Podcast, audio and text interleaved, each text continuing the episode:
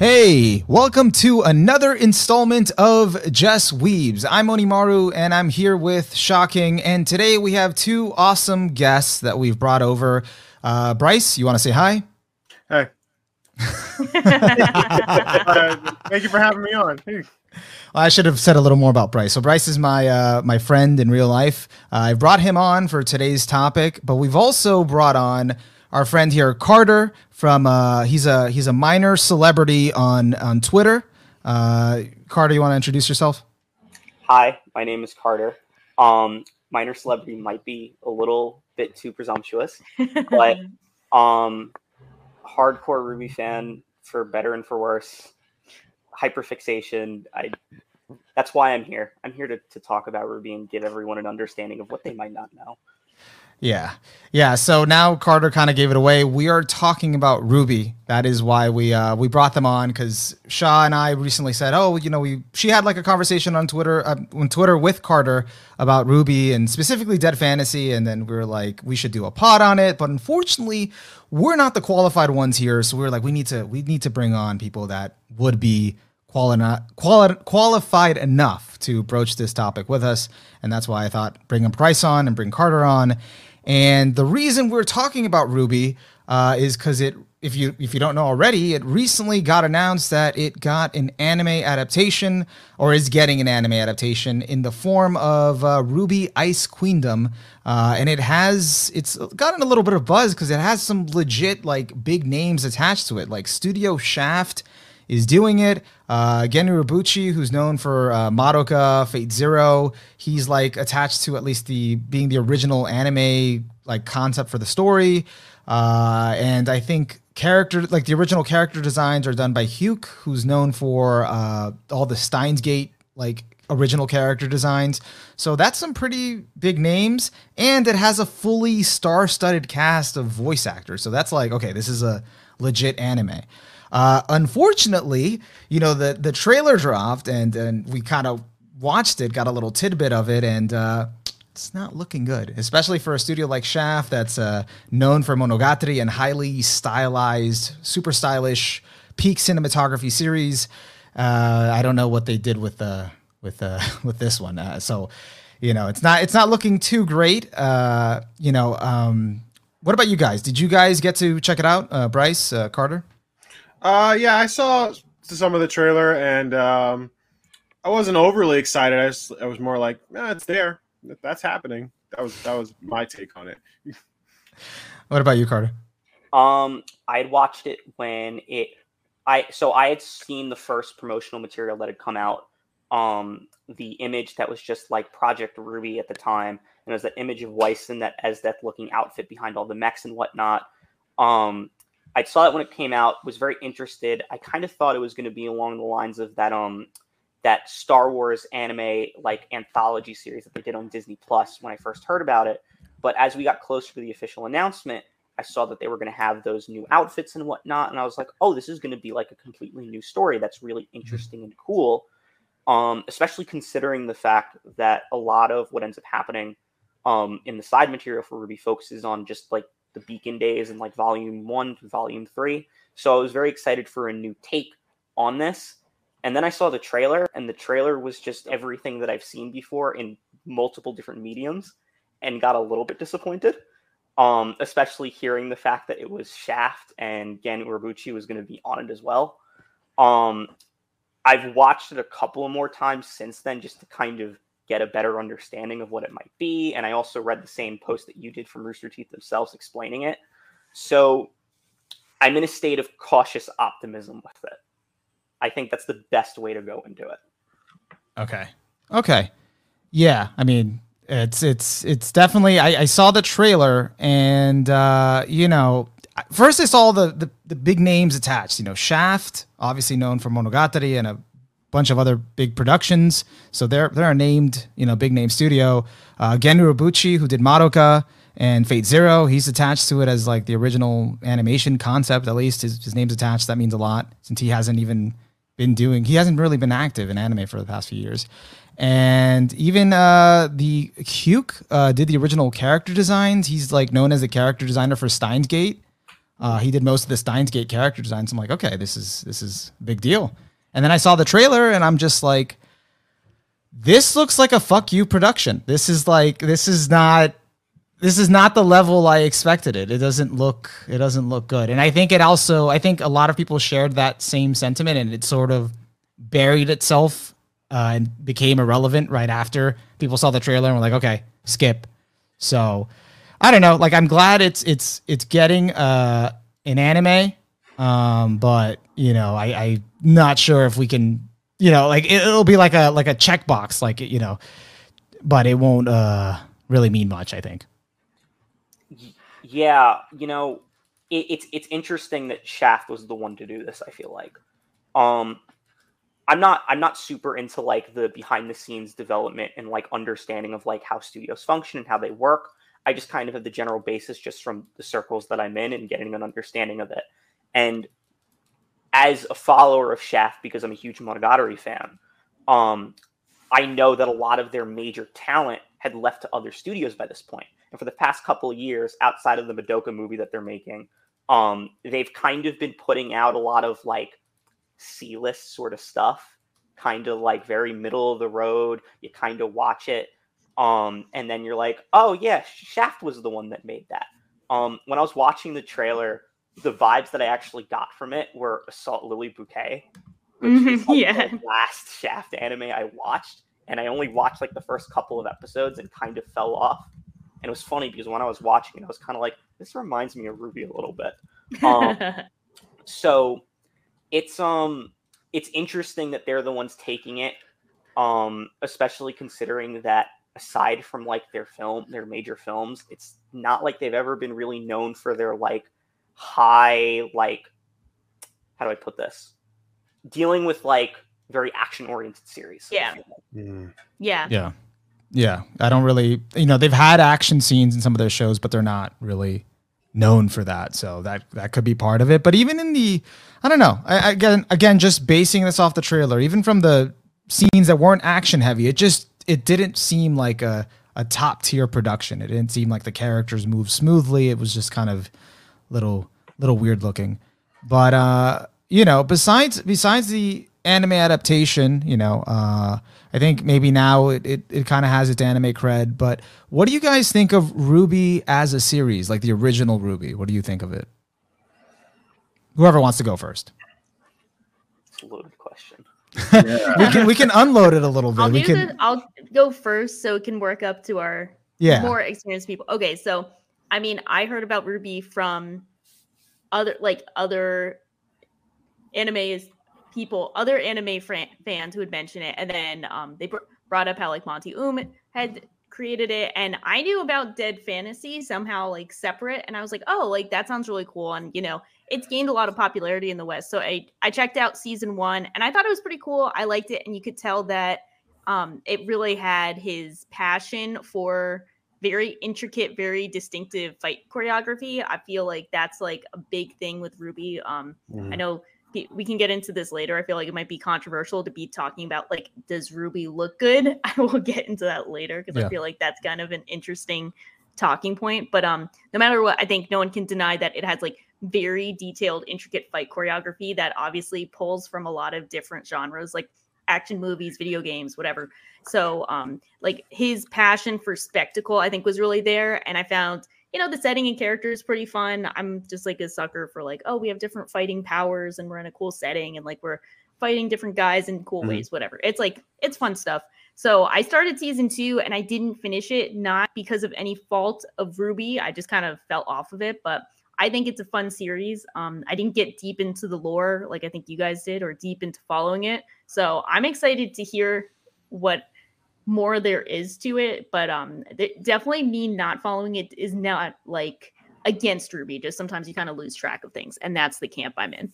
Yeah, and, and RWBY definitely, you know, to take it even back a bit, its its chronology, its history is really like its claim to fame was really it was tied to Monty Oum and his again, like you said, his passion for fight choreography and all of that. That's what really put Ruby not I wouldn't say on the map because people already knew he was attached to it, and that's why they were excited for it. But that's what he was known for by when he started out was with his original short called Haloid, and that was uh, you know he did a uh, CGI fight sequence between Samus Aran from Metroid versus Master Chief from Halo, and he had reversed engineered the models from Halo 2 and Super Smash Bros. Melee and kind of took those models and ran with it and made this whole awesome fight scene that back in the day, back in those YouTube days, that went viral and you know that mm-hmm. spread.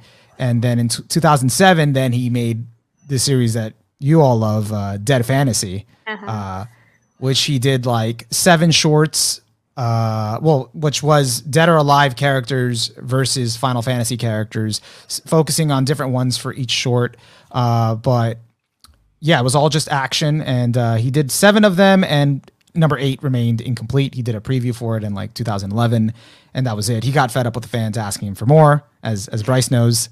Uh, and uh, then after that, he uh, he got focused on on RWBY because he had already started working for for Rooster Teeth in 2010, doing uh, Red versus Blue. Uh, they brought him on to do that, uh, and then um, and then he just they gave him his, his own show, and that was Ruby. and then he started doing that. So people were, were already having that expectation, especially because the Ruby trailers that came out before the show were very, very like like very impressive and brought a lot of hype because they were a, a lot closer to what Monty Oum is known for and, and his flashy spectacle, you know, uh, action sequences with all weapons that double up as guns. Yeah, yeah. yeah. You gotta love that yeah. though. Yeah. oh, and great. yeah, and I actually gotta give credit where credit's due. Uh, the person that actually introduced me to Dead Fantasy and Monty Oum as a person is actually right here is Bryce. Uh, he was the guy on the first day of Anime Club with a laptop in like 2009, and he's just playing Dead Fantasy on his laptop. Oh and, and, and showing everybody. And then we're all crowding around his laptop and being like, "Oh, what is that?" And then he was telling me all about it. So yeah, man. Uh, yeah, that was uh, it's a long time ago. Jesus, business out there. Um, yeah, uh, yeah. Watching Dead Fantasy, it's uh, was part of reasons why I was very hyped for Ruby, and I think I stuck through Ruby. I've watched every volume for a long time, so I've seen it at its best, seen it at its worst, seen it at its uh, just its lull. So it's uh, you gotta keep going with it sometimes, like because it starts off like a typical story, like okay, you get introduced to these characters and everything like that. Seasons one and two, and then I think season three is where well volume. I keep saying season. I'm already speaking like it's an anime or something like that. But, yeah. um, but I think by like volume three, that's when everything really starts turning around and like okay, they're not like it's like oh, there's a greater thing going on rather than just a bunch of kids fighting monsters and everything like that. So you then get to volume four, volume five. I think volume six had like my favorite episode, the, the Lost Fable. Super lore heavy, super lore heavy, and I, and I love that so much. Uh, but uh, you know, I, I'm in it just to see the end of it. just be I'm honest. to the end of it. I'm sticking through it. It's like I just need to see how it ends. How they're gonna do it. How they're gonna finish it. Because it does. It does have some glaring issues. And then, of course, the long wait for episodes or between volumes can be can be taxing at times. Yeah. Yeah. Um. So it was funny because I was I was rewatching Dead Fantasy today in preparation for this. um and there was one thought that came to mind when I was when I was watching it. And the best way I can describe Dead Fantasy to anyone who ever wants to get into it, it's JRPG anime Fantasia. Yeah. That is all it is. It yes. is it is all about the music, it's all about the visuals, it's all about the mm-hmm. spectacle. Mm-hmm. And when they come together and combine, they make something really, really cool. I made a mm-hmm. tweet about it right before I got on, basically calling it raw culture because that's exactly what it is. Um, and that was the appeal of early Ruby going into it. It was the idea that you were going to have this spectacle combining with this original music mm-hmm. um, from Jeff and Casey Williams. Um, and the early portions of the of the show are very much like they're very much your typical kind of school fighting school anime. And then as you get further and further on through the show, I think the best way I can also describe it is it's the most unabashed shonen you're ever going to watch without ever wanting to commit to being called a shonen. and it's it's funny because the fan base doesn't like calling it a shonen whatsoever. They do not like it. They don't like That's how you know it's the shonen fan base. If they don't want to be called a shonen fan base. See, I've, I've been waiting for people to start coming around and calling it a seinen in, in turn, but it's not. It's not that. Um, the show, the, the, tone of the show takes a very sudden shift in volume three and starts focusing on the grander aspects of the world of mm-hmm. Remnant at large, for better and for worse. Um, and this is when the show, I think, kind of starts running into some of its biggest issues because a lot of this show, I think, was developed for people our age at the time when we were younger. And, you know, we were just kind of like, whoa, what's this cool, like, anime looking mm-hmm. thing that's like on on on the internet. I want to watch it. That seems cool.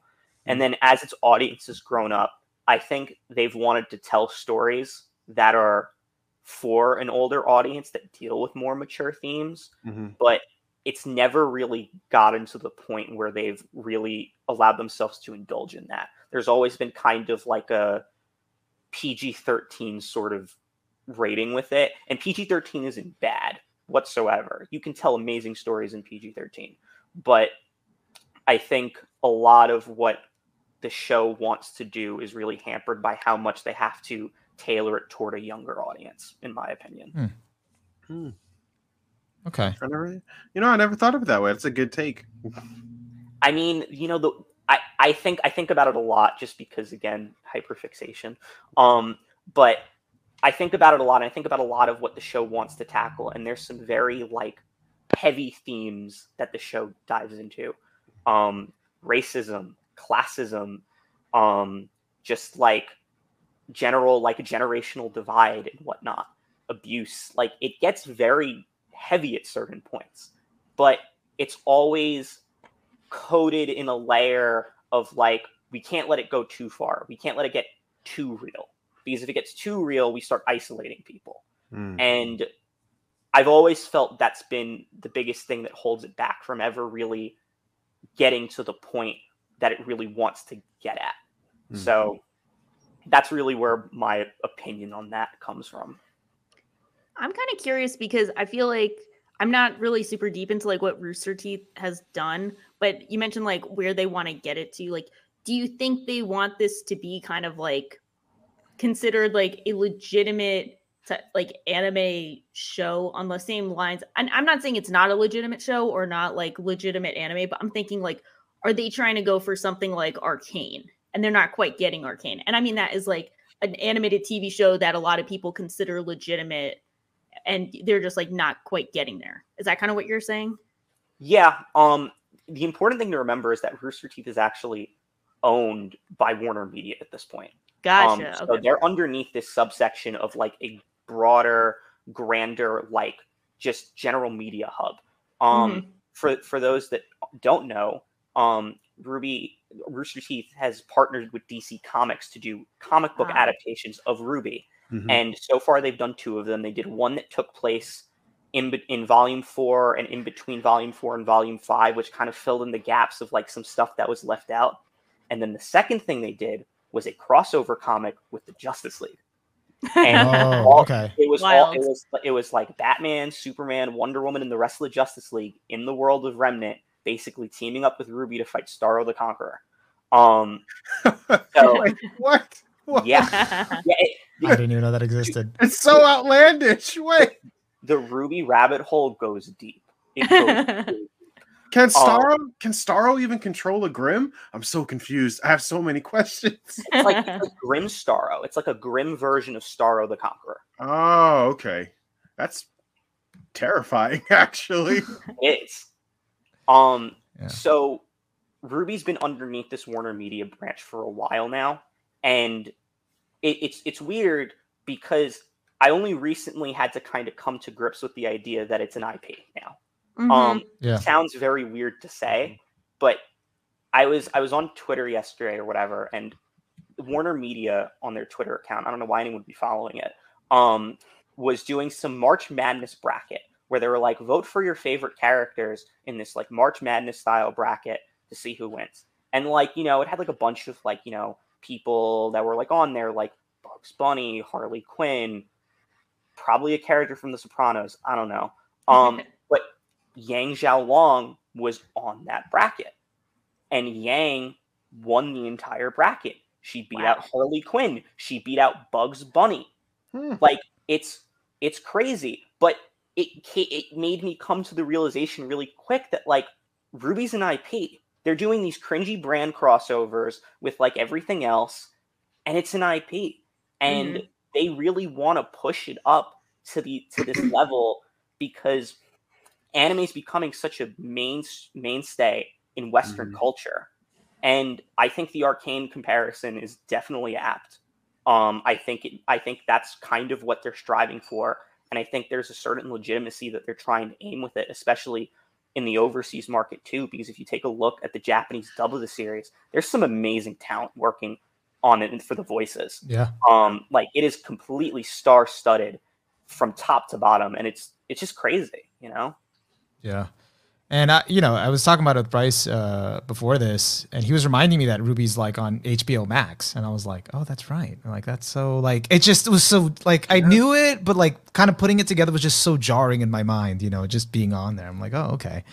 Um, but then the other comparison with Arcane is also kind of crazy because I feel like for me when I when I was keeping track of Ruby, I, I dropped off like Volume Five, like somewhere I think at the end of Volume Five, and then I just kind of same reason, sort of like forgot lost interest, whatever.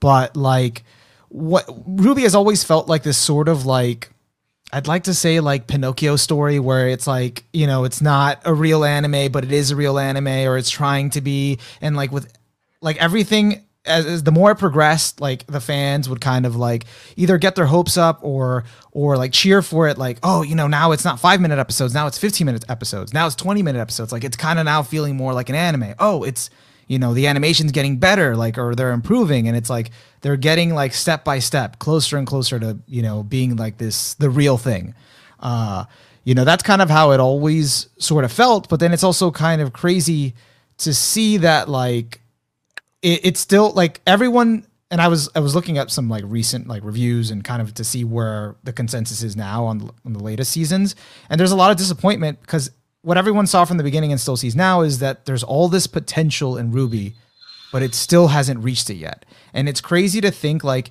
it's not even now that Arcane has come out, it's not even like the 3D that's holding it back because like Arcane, which is 3D, like does it so well. It's yeah. so like masterful, like it's so good. And now it's like you have this thing that exists that's just pretty much is the epitome of of what Ruby's been trying to do this whole time. And I'm not saying Ruby can't still get there, but it's just insane now. Like you know, like kind of that they still haven't reached it. Um. So I guess like I don't know if we're planning on getting into spoilers too much, but like I imagine the people who are watching this have seen who are watching our podcast now have seen Ruby more than I have.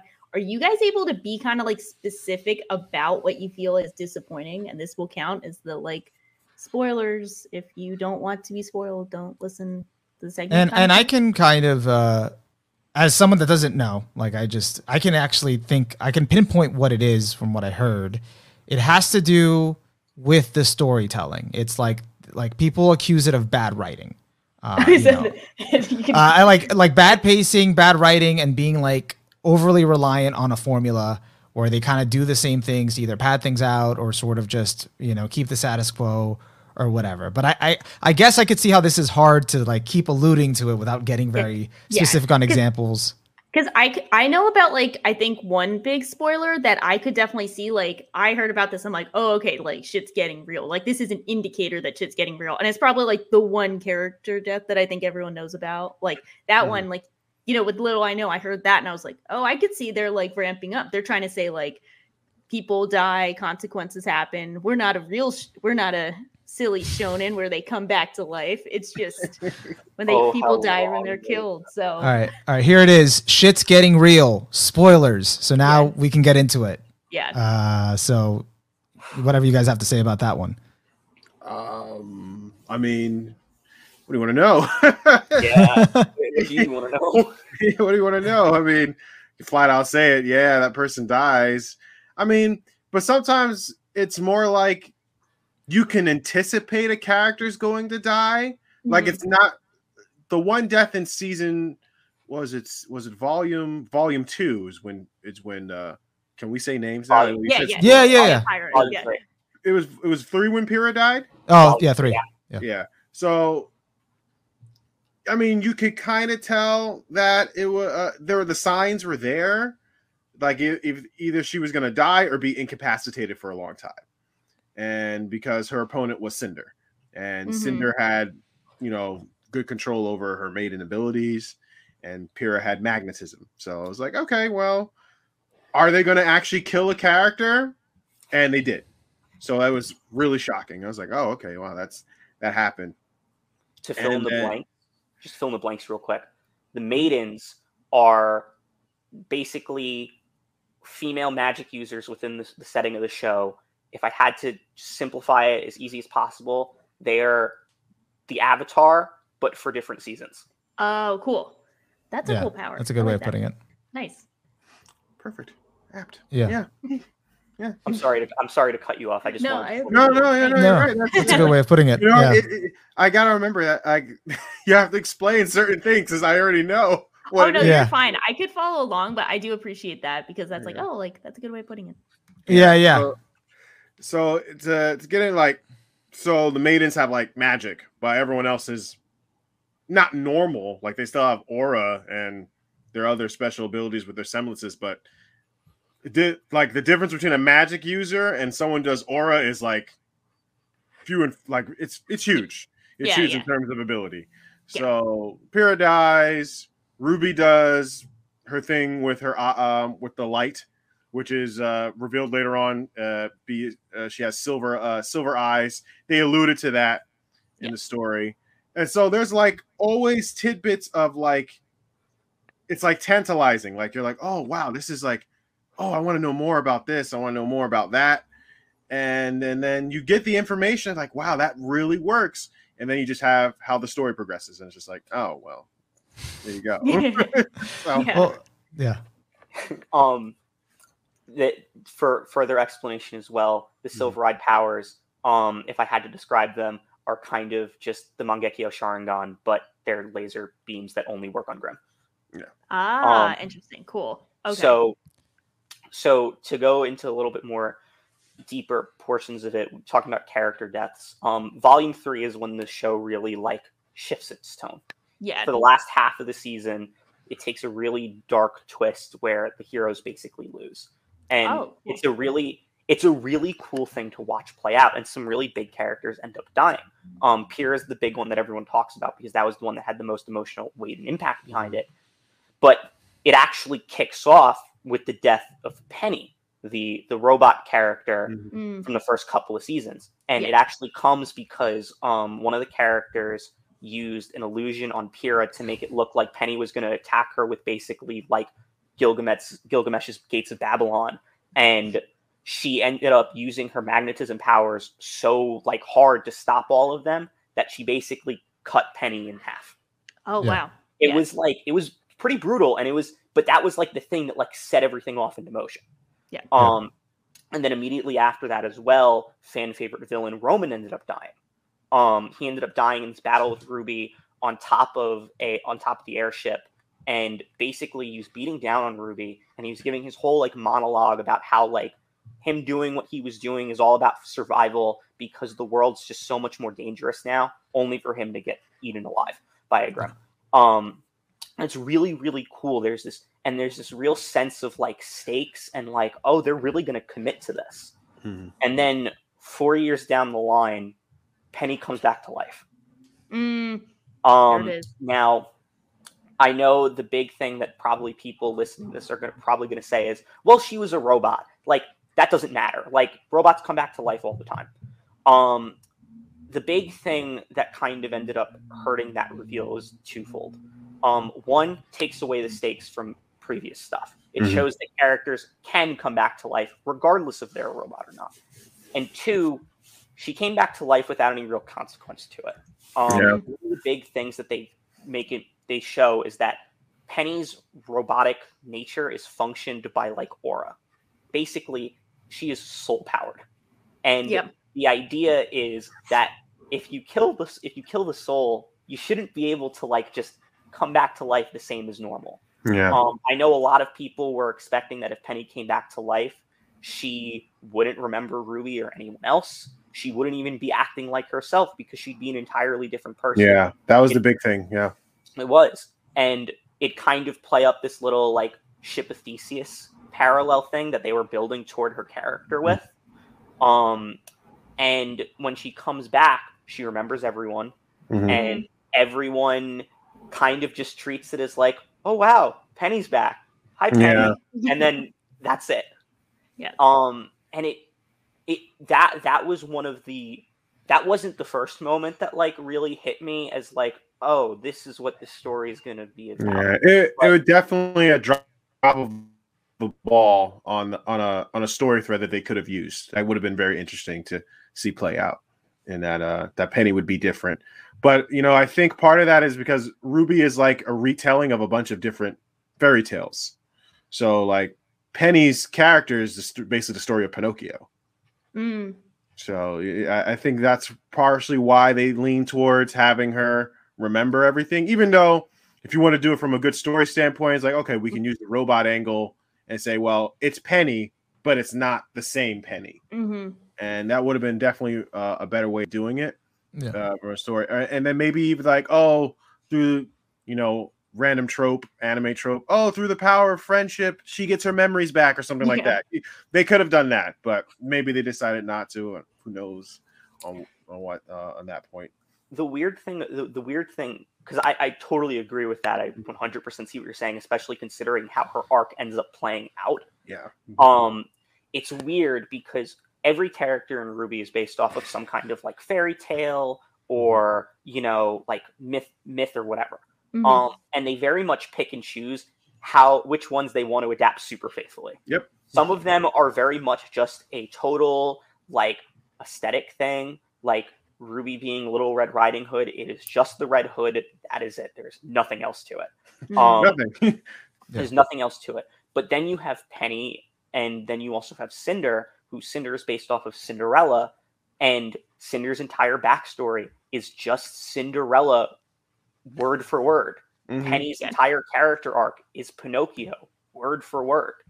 And that's also part of what I think ends up hurting a lot of the perception of the show for a lot of people, especially once you get really deep into it, because usually you keep in the back of your mind, like, oh, so this character is based off of Cinderella. What does that mean? How does that play into her character arc?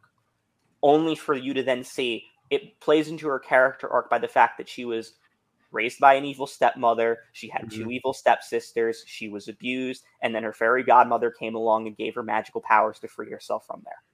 And that ends up being a little bit of a disappointment because you're like, oh, I was really like invested in this character, but she's just Cinderella, but evil. Yeah.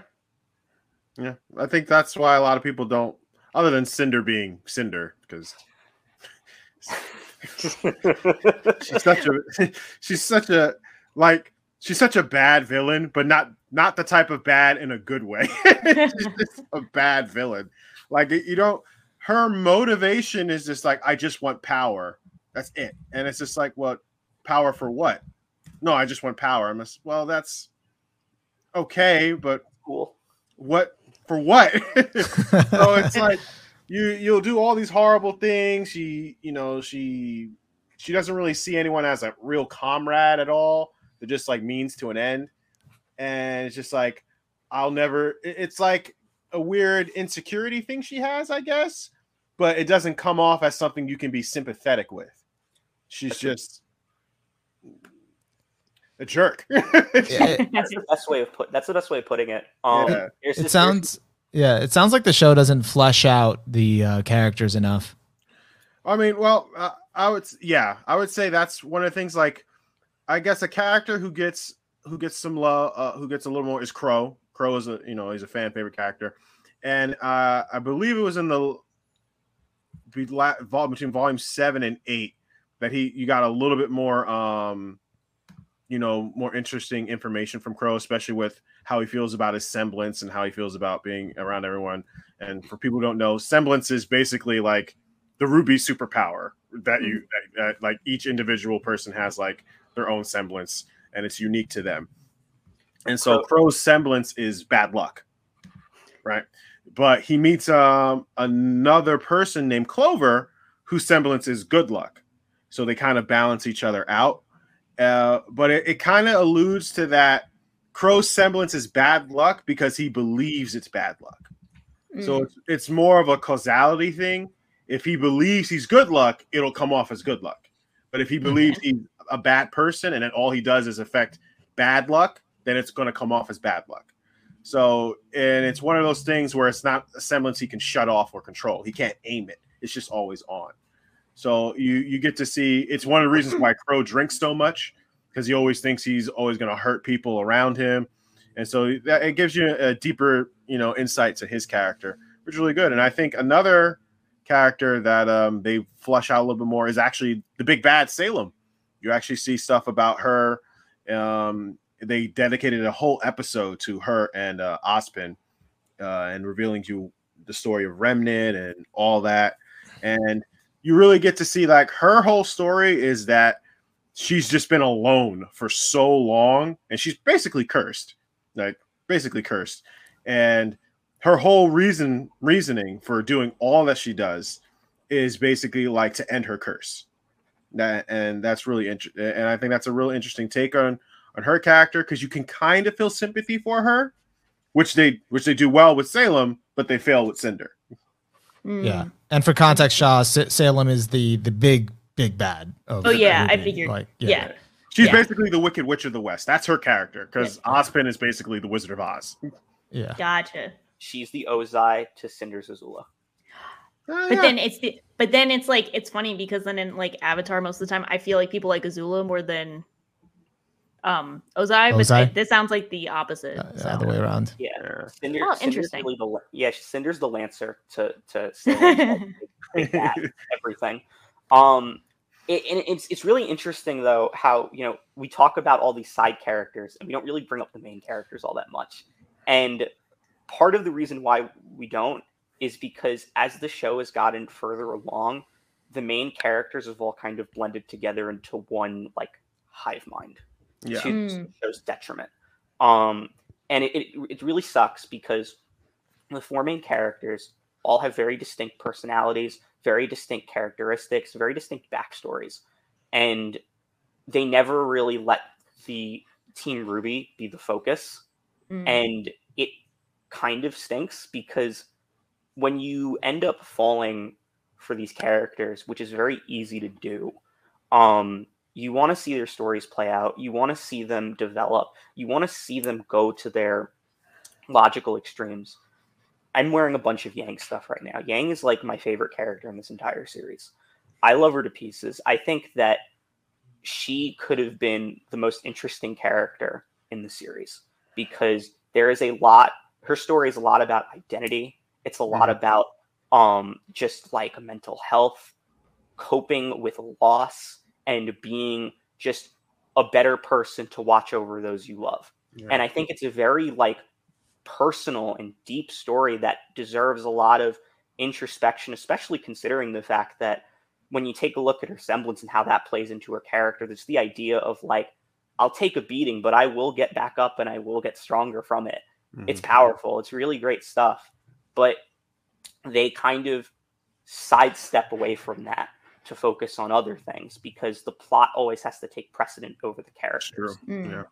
And that ends up being a really like big sour note for me because like I said, these characters are very easy to fall in love with. They're very easy to get an understanding of and to really like latch on to. So when you don't feel like they're getting the attention they deserve, it ends up it ends up really weighing on you while you watch because you're following just a bunch of other characters who are just there to push the plot along and don't really have anything all that interesting to them or it's something that you've maybe seen like a bunch of times before mm-hmm. and you're just kind of going through the motions waiting for the other shoe to drop mm. yeah that's tough and it's funny because I asked uh, Bryce yesterday. I was like, "Hey, how do you?" Because uh, he was like telling me all about the backstory and his, you know, favorite parts about Ruby and Salem and all of that. And I was like, "Okay, well, how do you actually feel about the main characters though, since it's their story?" And he's like, "Oh, they're insufferable. and that was it. Yeah. And I was like, wait, but they're the leads. Like, yeah, but I don't care about them. they don't like, yeah, yeah. I mean, to to be honest, like they don't. I think the only character who actually does any real character like changing in terms of an arc is is Yang, who actually has like an arc of of her character. Like they spend a couple volumes on her changing and growing, but Ruby is still Ruby. She's ex- almost exactly the same as she was when it started. Weiss has kind of changed a little bit, and Blake basically resolved some family issues that was that was going on, and that's. But her character, I, I mean, for me anyway, and this is my own personal opinion, and like they really haven't like done anything that would change the story, change the story in terms of for them growing, which they should though because if you think about all the stuff they go through, they're basically kids. They're kids. Mm-hmm.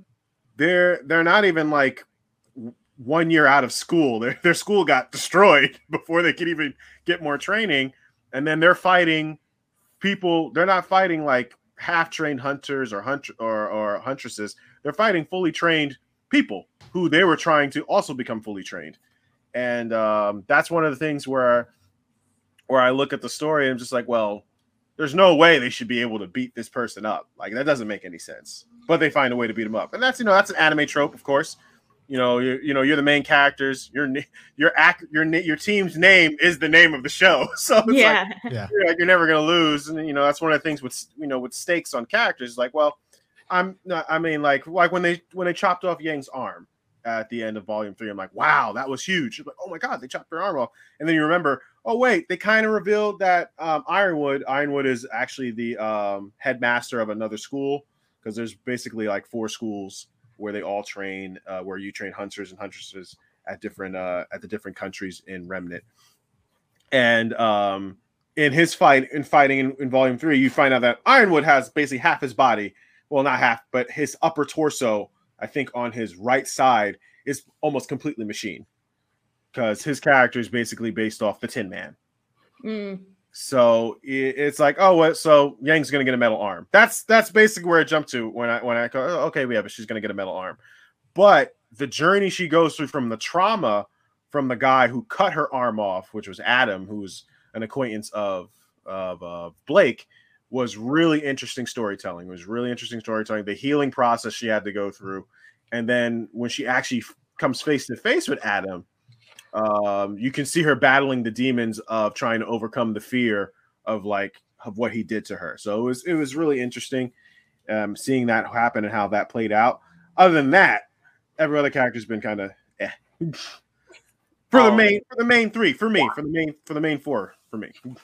The um, it's funny the way you were talking about how like they're going and fighting all these like mm-hmm. higher level people now. The mm-hmm. way I think of it, it's like that um it's like that one meme about JRPGs where it's like chapter one, save, save the cat from the tree. Chapter 15, fight God. Um, that's, where that's, where they're at right now. Yeah. Um, so I, I, I have to agree though that the main team is kind of insufferable right now. Mm. Um, Ruby's a static character that doesn't really inflict change on anyone. Um. Blake has kind of been spinning her wheels in the same character arc for a while. And then Weiss is kind of interesting because if you ask most of the fandom, they probably say that Weiss is their favorite character because she's the one that goes through the clearest development. Mm-hmm. But her development is more so in volume one, she's a bratty, whiny, racist, silver spoon in her mouth kind of girl who thinks the world should be at her beck and call mm-hmm. until she gets called out, until the writers realize we can't have one of our main leads be racist and they just kind of sidestep away from that yeah. and then her character arc then at that point is i grew up in this family um, that was very cold um, with this kind of semi-abusive father you know and it's one of those character arcs that if you've if you've seen like these kinds of shows before you know exactly what she is what she's about the best i mean I'm a huge Persona fan. She's she's Diet Mitsuru. That's really what her character is. Um, and it stinks because you go to these really interesting locations and worlds. Um, and you know, he's talking about Ironwood. Um, mm-hmm. the the headmaster, the kingdom that he's headmaster for, is called Atlas. Atlas is essentially this combination of like Midgar and the floating city from Alita Battle Angel. Mm-hmm. Um, and it's really fascinating and interesting because that's when you start getting into the classism and whatnot, and you start getting into this idea of like, what would you do to protect what you care about mm-hmm. with Ironwood? And it's a really fascinating kind of like twist on what happens with him, and it goes into this kind of like villainous turn for him that you get, albeit it's a little bit rushed. And the thing is, a lot of that villainous turn was because of actions that the main characters took in leaving Ironwood yeah. out of out of the loop, not telling him the truth, hiding information from him, going mm-hmm. behind his back and doing other things for no real reason. And mm-hmm. then when basically everything hits the fan, they then kind of get angry that Ironwood turned on them. Mm-hmm. Um, yeah. And you end up kind of get, and they have this very like unearned air of like confidence to them. There's this scene in Volume Seven where Team RWBY's fighting basically like the strongest people in like Atlas's military, mm-hmm. and and they they say something to Ruby along the lines of like, "Give it up, you can't beat us." Um, like you guys aren't the strong. Um, we're the strongest. And then Ruby says something along the lines in like this really smug, unearned voice of like, you were the strongest, then you trained us. And yeah. like I like it like hurt hearing that because I was like, bro, you've been training with them for like five minutes, man. Like yeah, eh, yeah, it was yeah, that yeah, when they faced the Ace Ops, that was a whole oh my goodness. And it's more or less the whole thing, like they go more into it in like in volume eight. It's like the Ace Ops aren't really like friends; they're more like co-workers. But even though they are friends, and it was because of like how Ruby's team trusts each other to do things that they ended up coming up on top in that in that contest. And it was uh it was one of those things. It's just like okay, they're gonna have they have to give them this liberty this liberty to win this fight because of the plot. Because uh, if they if they get beat and get captured, well, that's it. then you go to the next thing. So they had to do that because basically, I would say Ruby's characters are like agents of chaos. Like Team RWBY are, agents of chaos. Agents of chaos. Everywhere they go, something like either blows up or something goes wrong, or they have a plan in place. Like the adults have a plan in place, and I think I think that's an interesting way for the story to, to go. It's like, oh wait, that's right, they're still teenagers. So, like I think Ren, Ren, who's a member of Team JNPR, who was a you know member of Pyrrha's team and everything yeah. like It, yeah, I remember them. Yeah, he has a um he has a in volume 8 he gets into an argument with Jaune and Yang and he basically like has a realization like, "Hey man, we're we're a little bit over our heads in this. We're we're kids. Like we're not even none of us are fully trained." He looks at Jaune like, "You lied about going to our getting into our school." Yeah, I remember. It, it was like a whole thing and it's like, "You know what? He has a point." Like they're all kids and they know a bunch of stuff about the world that they're the adults don't even know. Like they're how are you supposed to stop an evil witch who controls all the monsters in the world when she can't die? Like that's one of the bigger things that they reveal in um in Ruby and the Lost Fable that Salem, the big bad, cannot be killed in no way, shape, or form. They cannot be. It it and you realize just how serious that is is that they blow her up where nothing is left of her and she reforms from the smoke. So it was it was like oh wow yeah you know that's actually very terrifying when you know you can't actually kill the person. Well kill or stop. I know that i think that's one of the, things that in the future they're going to be leaning towards to ruby. And the the ending of that story with with her is like they're either going to have to either seal salem away or find a way to heal her from what made her the way she is. Because yeah. that's the only way to stop her. Because she's actually immortal, not retroactively immortal. She's literally cannot be killed. And and she's one of the only few or well, one of two people that has actual magic versus everybody right. else that doesn't. exactly. So like um the four maidens have magic, but that magic came from yeah. Ozpin. Yeah, that's yeah. what I meant. Yeah. Yeah. So, that brings up an interesting point of like you're mentioning like, oh yeah, that dude has a point. Like does the story kind of treat it as if like oh like all these people have different perspectives because of the events that transpired we're gonna like let you kind of make your own decision on who has a point or they kind of like nah that guy's silly like we're taking down the big bad kind of thing the show wants you to believe that everyone's point is kind of like valid volume 8 yeah. is very much about that because mm-hmm. i think like the opening song even says something like everyone's the hero of their own story or something mm-hmm. yeah um, but it's very clear whose opinion is right and whose opinion is wrong. And yeah. Team RWBY's opinion who's right and everyone else who's wrong. Mm-hmm. Um, and I really like the Agent of Chaos point that you brought up mm. because I love those kinds of stories. Um, I'm a huge One Piece fan, and One Piece is literally the definition of we are agents of chaos wherever we go. Something's going to go down the second we Pirates, man. it's something is going to go down the second yeah. we get here. Um, but it's always portrayed in a way that kind of pushes the characters forward and enforces everyone else to kind of reevaluate everything about them and what's around them. Team RWBY doesn't really ever mm-hmm. get that benefit. It's usually we mess things up and we mess things up because we think we know better than everyone else. Mm-hmm. Yeah. And that yeah. that gets really infuriating.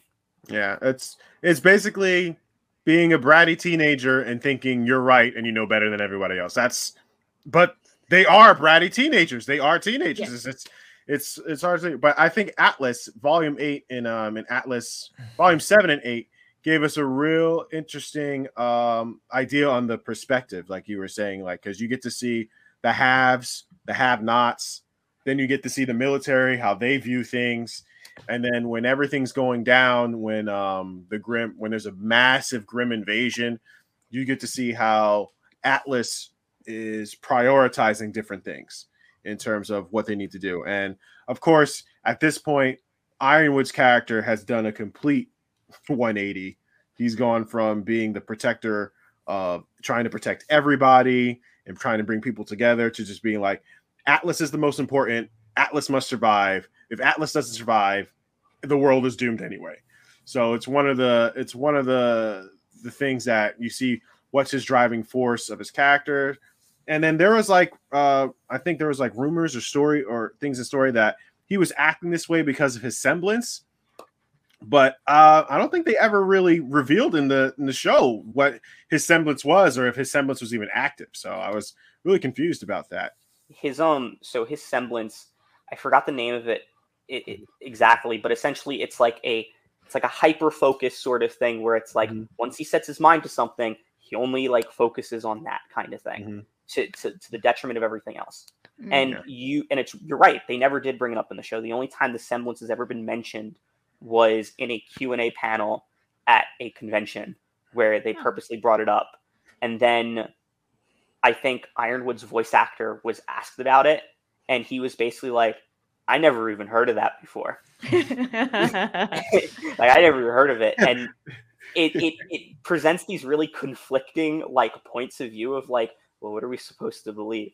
Personally, I lean toward the fact that that was just some hand wave to get everyone to kind of look away from how his character did a 180. Mm-hmm. But if they want to commit to it, have at it. Cool. Yeah. Um, I mean, that's that's more glaring on like the bad storytelling that the voice actor didn't even know. Oh, that's why this happened. okay. That makes yeah. sense. Yeah. That makes sense. Oh, yeah, no, that's uh yeah, that was bad.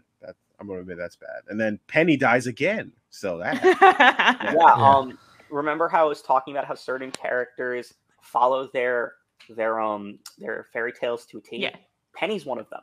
Yeah. Um so Penny ends up getting hacked with a virus at a certain point in volume eight.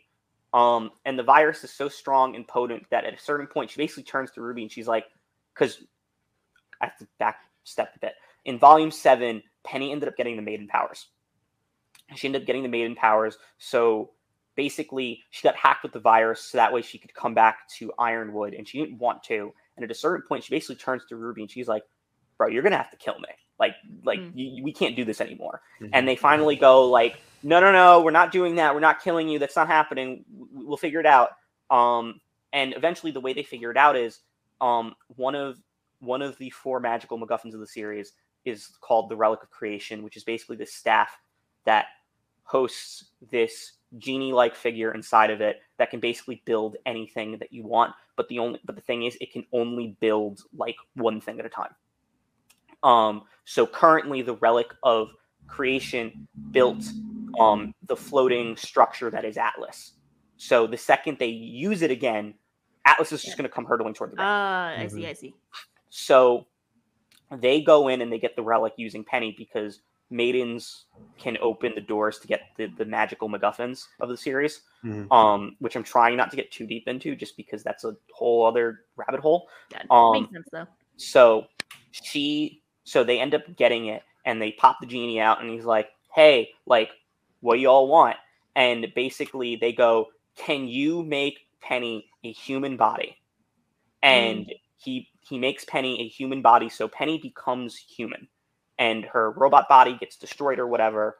And then they then use they then use it again to basically then go um okay um we need you to build like these gateways to another kingdom so we can transport every single citizen of atlas to this other kingdom. And it takes place in like this void realm basically where there's only a bunch, a bunch of pathways and doors that you can walk through or whatever. Mm. um that ends up getting blown up in their faces because Cinder comes in and basically kind of starts picking them off one by one, um, and basically sends them off into into the shadow realm where it looks like they're basically ending up at the world tree, or as I've been calling it since I've seen it, Rock and Jima. Um, mm-hmm. That's what I've been calling it.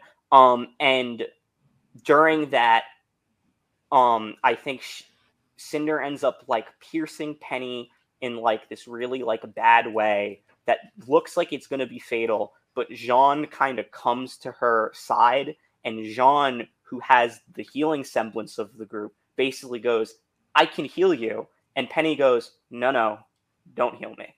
Let me kill me. And let me pass on the maiden powers to someone else. Mm-hmm. Because mm-hmm. we can't let Cinder get the maiden powers. That's kind of like the spin, but Jaune has the healing semblance, and he's used it to heal much worse injuries in the past. So mm-hmm. Jaune basically kills Penny. The maiden powers go to Weiss's sister Winter, mm-hmm. um, and then Penny dies again. Um, and she was only human for about a grand total of an episode. Yeah. And this time she's dead for real because she was human. So yeah, yeah, she's she's. I'd be they, very surprised if she comes back, but they have know, the door open for that actually. Yeah, I'd be very surprised. Okay. But that's like so interesting because you can see like in that description, I could see like so many different parts where they could they're like forced to make tough decisions and where it could end up like tragically happening. But then it seems like they're just like, so we're not we're gonna kind of take not just the easy way out, but like a weird way out. Like you could see like, you know, they gave they have to sacrifice the city for her, but then like she's getting attacked, so it's like a big tragedy, and then like but like the fact that they could heal her and she chooses not to seems a bit weird. And so I think I'm Plot. understanding. I think I'm understanding and seeing the vision. Yeah, yeah. it's it it can be infuriating. I'm like I said before, I'm just hanging in there just to see how they end it. I, I, I really want to see how they resolve it because that makes me wonder. Like, do you because you guys seem like very like fans who are invested, but like very balanced fans. It makes me wonder what do the people how does like the majority of the fan base feel? It's like, is there because I think it's like a big fan base. Are are there very much levels to it of like RWBY fell off, RWBY fell off, or RWBY was always bad, or RWBY was good but now it's not as good? Or are there some people who are like, no, RWBY is perfect. It has never faltered. It did nothing wrong, kind of thing. Like, where does everyone stand? Um, RWBY's fan base is incredibly fractured. Okay, yeah. yeah. I, fractured in that regard. Um, From what um, I've seen, I could tell you that too. It's like there are the believers that it declined a long time ago. There are the believers that it shouldn't have continued past volume two or volume three. Uh, you know, there are the people that are saying, "Hey, you know, it still has its uh, problems, but it's okay. You know, it's getting better and better." And then people that uh, were fans up till volume eight, and now they're like, "Fuck this show." So, but I'll let Carter take away in case I missed any. Um. So RWBY's fan base encompasses a lot of like other shows that are of a very similar vein, like She-Ra, Korra, the Owl House, Amphibia shows the young adve- the young adult adventure series that okay. you see. Um, there's a very hardcore fan base that looks at it and they're like, "This show is amazing because of the amazing, amazing representation that we have in here mm. of the great storytelling." Um, the wonderful fight scenes. There's a clear vision, and I just love. I love these people. Hashtag Stan Weiss. Um, then you have the other half of the fan base that's like the show is absolutely abysmal. It is a train wreck. Why do y'all still like this? And there's like this like there's this warring faction between the two of them, the two sides, where it's like that.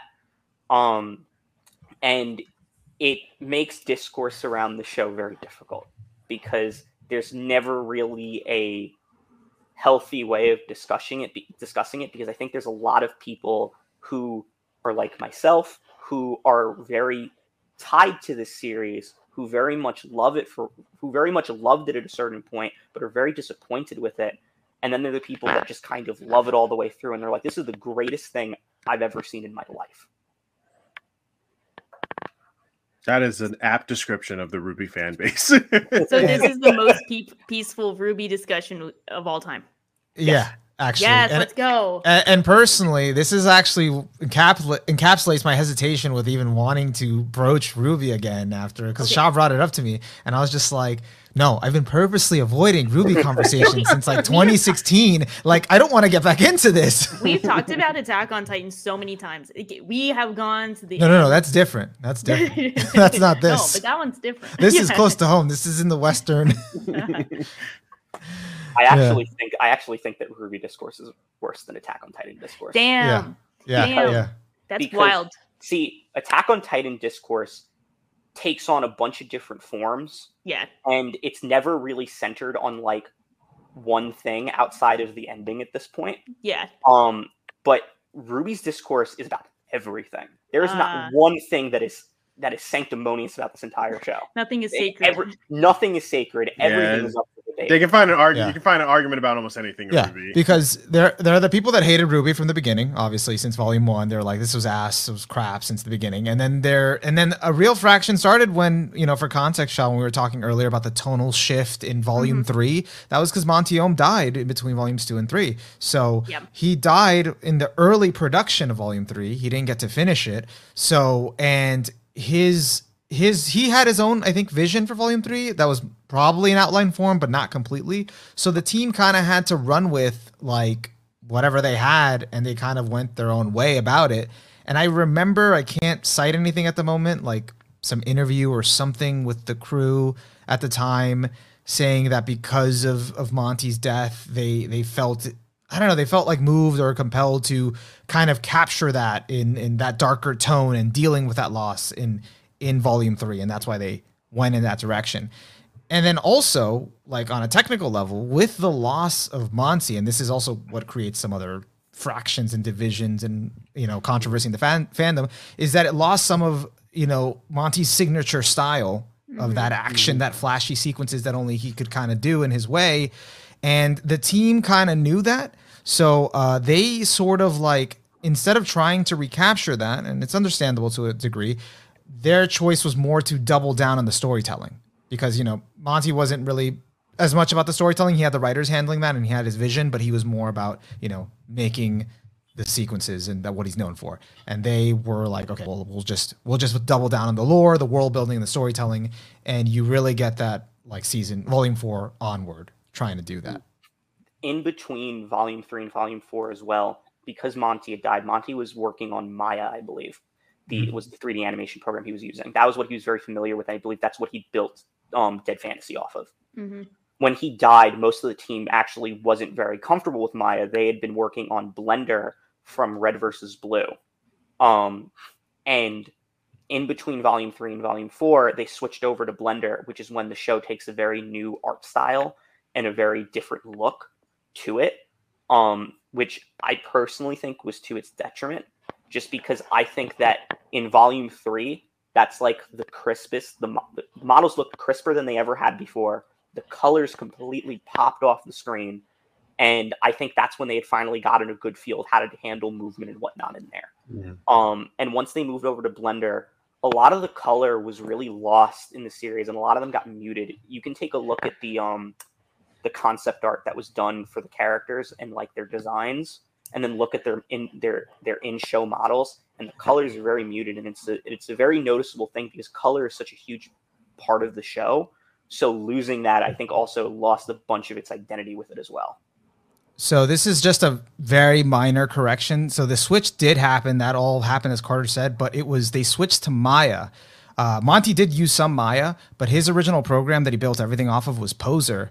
Uh, that was what he was huge on, and it's not an industry standard software. No one animated in fucking Poser, but Monty did because he liked to do a lot of mocap. Like he just would just green screen himself doing a lot of the movements and stuff. So and he could do that in Poser. And he had this really weird, like idiosyncratic workflow that didn't work for everyone except just him. And it kind of like you know from interviews like sort of frustrated like the crew because it was you know it was just his way of doing things he was all about efficiency but standard like animators people in the industry use maya and that's what they know how to do and he was like well i have all these other tools and all this other stuff i got to do it my way you know and that was what made it tough. So as soon as he like died, they like just switched over completely to uh to Maya. Uh and I like I really uh I know this only because I was like I followed Monty closely because I wanted to be an animator at a time, so I was like very focused on that aspect of him. Uh, to the point that embarrassingly enough, I actually asked him in person once if I could be his intern. I gave him my business card, and that was actually at NYCC 2014, which was unfortunately I think one of his either his last convention appearance or one of his last convention appearances. Uh, and yeah, so that's uh that's how I know about that. Like I, that was the the part that anyone that wanted to make their own anime or was inspired by Monty as as like his work ethic and as what he did and was able to achieve. That's the the part that you know, besides the awesome flashy ac- action sequences, it's more of what he was able to do at, at such a young age. So, you know, he inspired us. I respect the grind, by the way.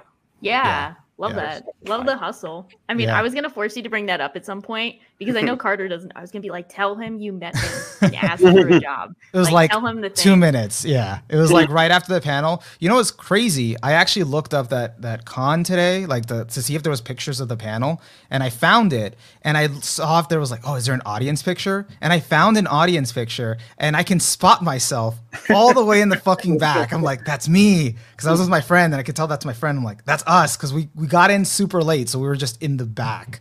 Oh my uh, god! And I was like, ah, proof. I but yeah. It's funny. I, I actually um I had met the voice actors of, of the series too. Um, one of the th- so I had um very younger younger Carter before he ended up getting into the degree of TV and film and whatnot. Um, was thinking about maybe going into journalism and reporting.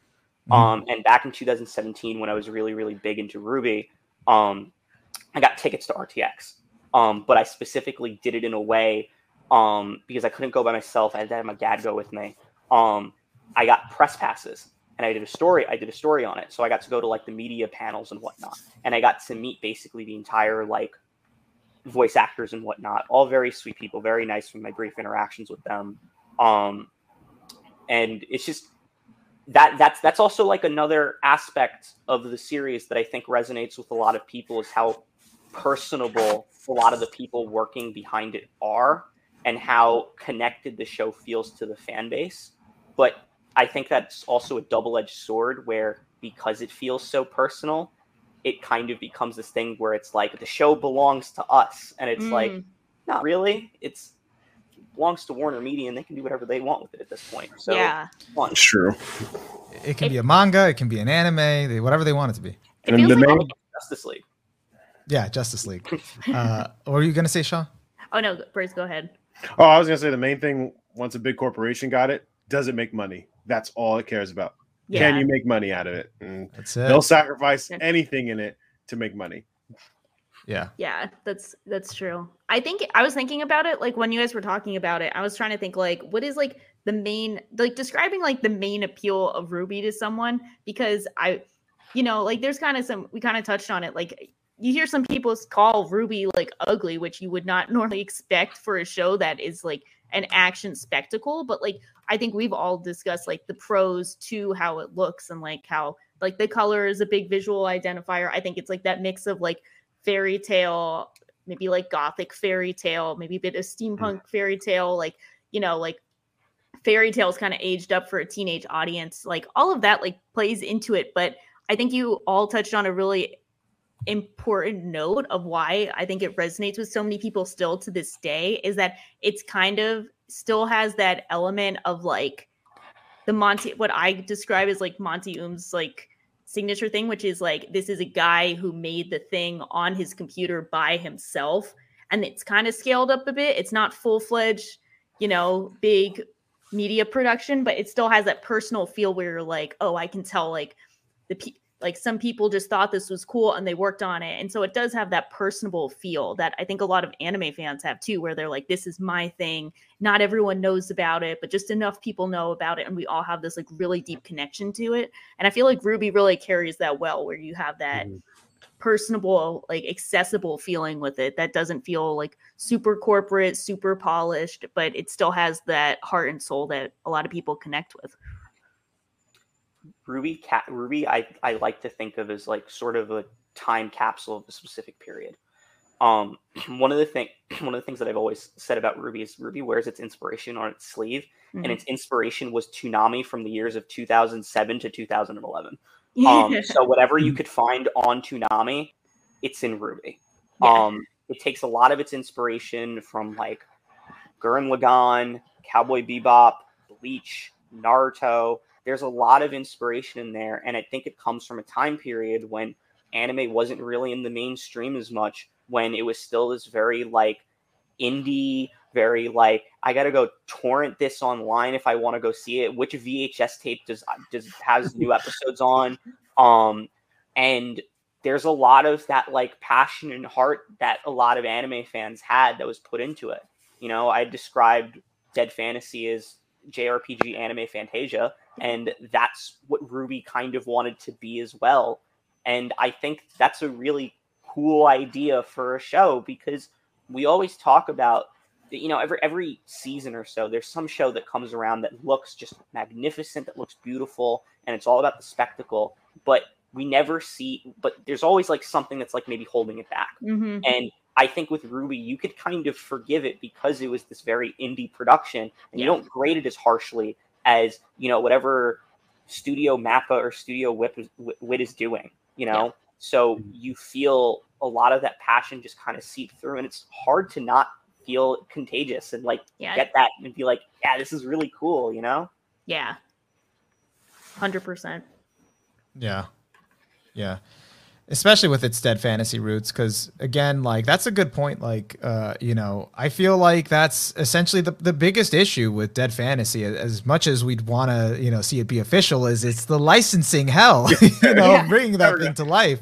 The only way so, that's going to work you have to get sakurai to do it. The man is the only he's the only one yeah. who could yes. The only way. Yeah. yeah he would so, bend. He would do it for us. Yeah so the logical step for someone like Monty that likes that kind of crossover and bringing those worlds together was to make an original IP that could possibly recreate that. So I did like the way you put that, Carter. You know, yeah, um, yeah, which makes sense. I mean, got it. You can't cannot make money on Dead Fantasy as much as we would like, but I, yeah, still I love it. Goat. It's great. It's great. You know, like that's just the thing that it, it's I, th- I think we all like look for a series that you know you can clearly see the passion and love put into it. We all like to talk about our favorites and be like, yeah, I was inspired by like this, this, and this, and you can totally see it if you like go back and like read all of the things that inspired it. And yeah. sometimes it doesn't like come come through as apparently. But with RWBY, you can like immediately pick up on the cues. Hmm. Um, mm-hmm. you know, all of the Grimm designs remind me of like hollows from Bleach or the um forgetting what they were called in Soul Eater. They remind me oh, of that. yeah, that thing. Yeah.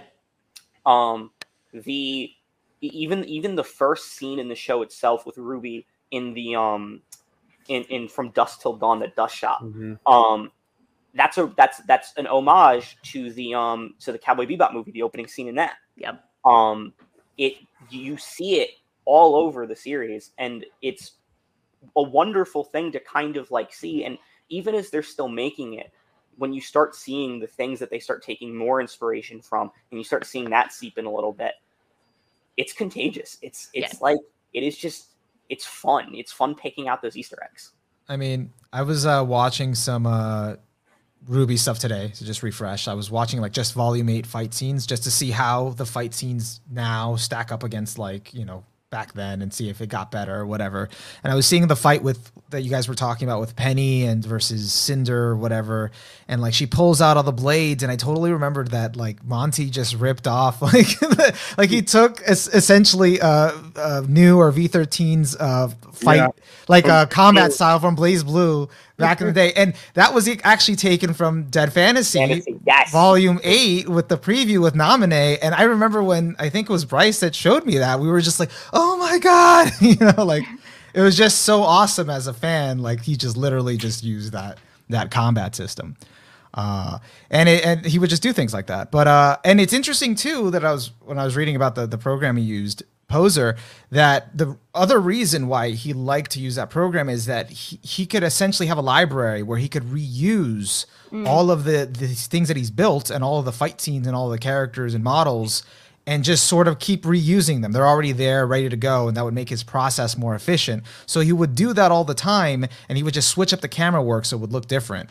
Um, and that's kind of the advantage. So he was actually reusing stuff from Dead Fantasy just in the RWBY, the early RWBY seasons yeah, no, man, man was man was ingenuitive. He he knew how to he knew how to work his programs to the limit and respect, just full respect to that. You know, especially when you're basically a one man team, like mm-hmm. to be mm-hmm. able to do that and pump out high quality content like that's that well animated, insane, crazy, yeah. especially for the time period. Yeah. yeah. Yeah. Um, I do have to say though, it is easier, not super easy, but like uh, to get away with stunning action choreography than something as mundane as a walk cycle. So that's why the first volume of RWBY has some weird ass walk cycles. I, I love the um I love the running cycle that they use because it's the running cycle that you see Tifa use in Dead Fantasy when she's running on top of the um the, tr- the, the train. Oh, the train. And yeah, yeah, yeah. It's running on top of the train, and it's really funny because it totally does not look natural in the setting of they have it in, in RWBY, but every time I see it, I get a little smile on my face because I think about that because that's probably my favorite episode of Dead Fantasy. Yeah. yeah, that one's like I was rewatching Dead Fantasy at work because it's on YouTube, so I can just kind of rewatch it, and it was like it was wild because five, you know, uh, it's all like a cool like spectacle and stuff, but there's like actual like visual storytelling and stuff that is so mm-hmm. intriguing that makes me think about it and like you know, yearn for another season, but like I don't know. I get so like nostalgic for that for so many levels. If if this is if we get the Onimaru okay to talk about Dead Fantasy now, if we just yeah, you guys okay, you guys have are allowed it. to? Are yeah, allowed to? go yeah. for it. Okay, so this I have a weird connection to Dead Fantasy because I played Dead or Alive a lot as a kid in Sears when my mom was looking at appliances and they had Dead or Alive 3 on the Xbox. So I would play that. And then by the time Xbox 360 came out, they came out with like Dead or Alive 4, which was like one of the flagship games and it had like stunning visuals for the time. And I'm like 13 and I remember playing it as a kid. So I got that and I finished it and I it was like pretty actually like it looked great. The fighting was great. But like it had a kind of good story if you're 13 and like they played an emotional song for the credit. So I was like crying over this like fighting game that mostly people know for the beach volleyball spinoff. Very embarrassing. it, was so true. A, it was such a like period. So like I, I really can never like criticize fan service too much as a dead or alive fan because that's like the main selling point of the franchise. But I have this very weird emotional connection to it. So fast forward to whenever Dead Fantasy comes out, like most people, I think, were connected to it for the Final Fantasy aspect for understandable reasons because it's the much bigger franchise. But I knew about all the Final Fantasy stuff, but I had actually like played Dead or Alive. So I'm like, oh, wait, like I know all of these references.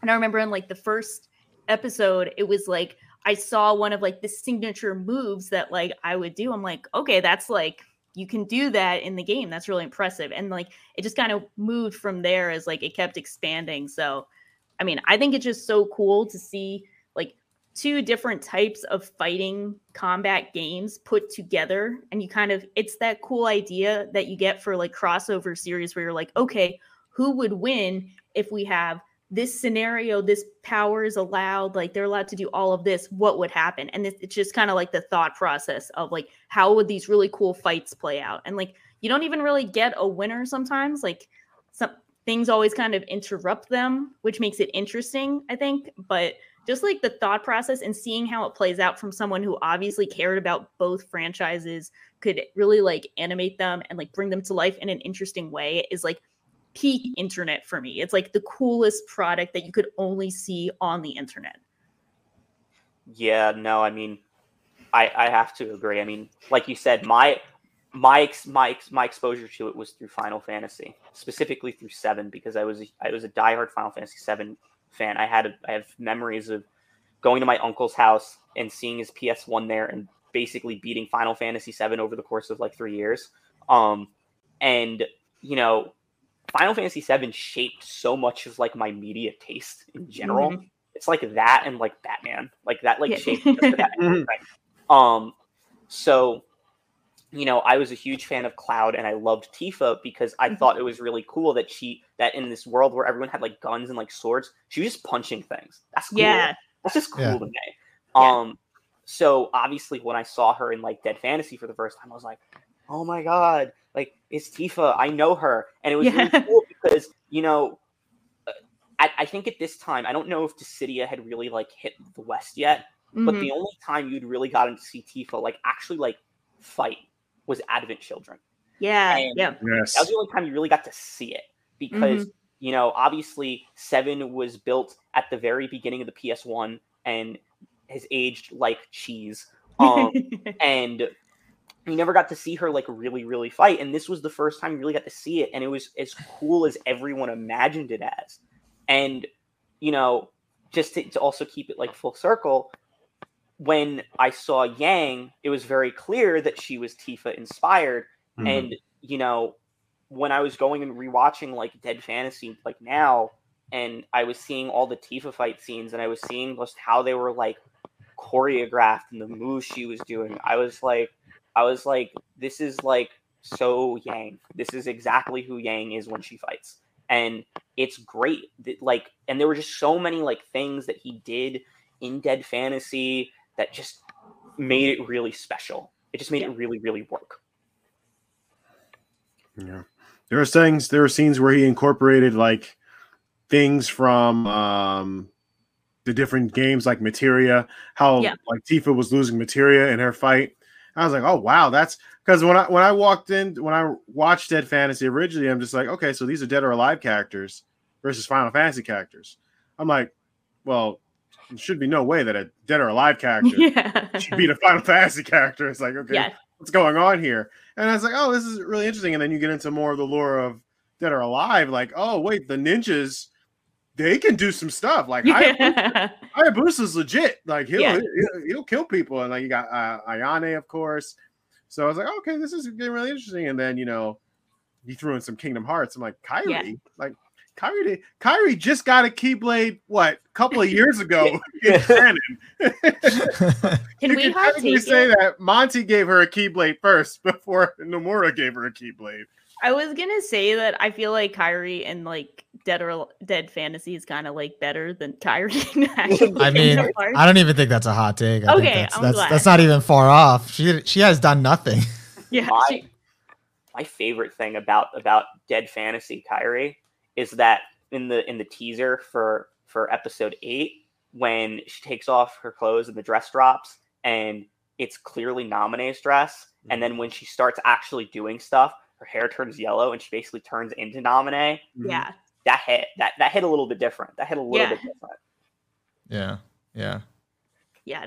Um, I think that's like a great point. Like, because as much as it's like the fan service game, like Dead or Alive does have those like lore to it that you just because like they're up to like six now. They got to do something. So like it's yeah. interesting, and you get something like episode four where it's like Kasumi is fighting um Yuna and then all of a sudden all of like the Kasumi clones show up and she look like she looks conflicted and she's not actually fighting you know like I got that completely because she like doesn't she's always trying to like stop her clones like she has no control over her clones like she's trying to fight them herself. So like seeing like something be like so emotionally conflicting in that moment and then seeing like Yuna take them down for a bit and struggle and then like Cloud shows up like just so cool but then uh like Kasumi's like later take like takes them away and takes them you know teleports them somewhere to take them down herself like it's such an interesting way of staying true to both sides while also showing like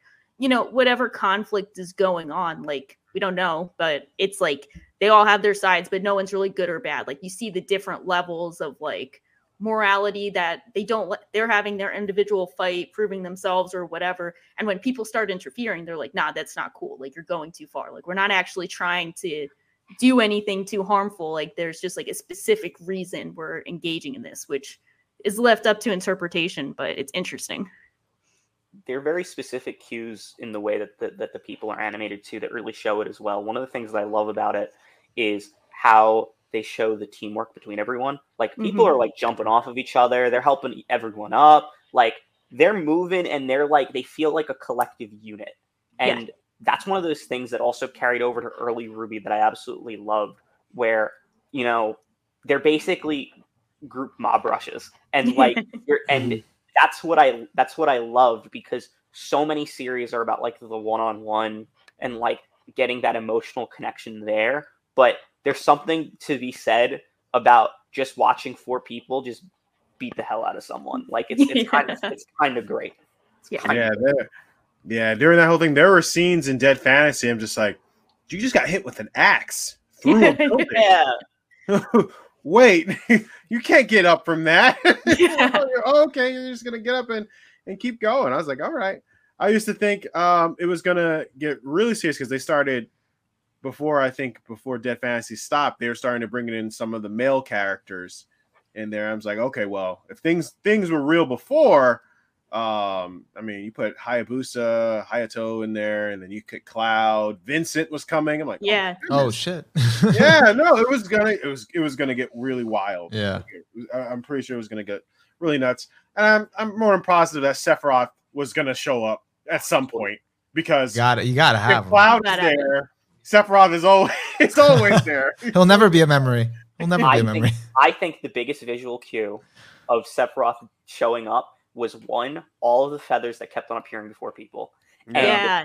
two, at the end of episode two, when Rinoa shows up, mm. she's one winged angel, like to the max, descending from the sky, yeah. like and everything. And yeah.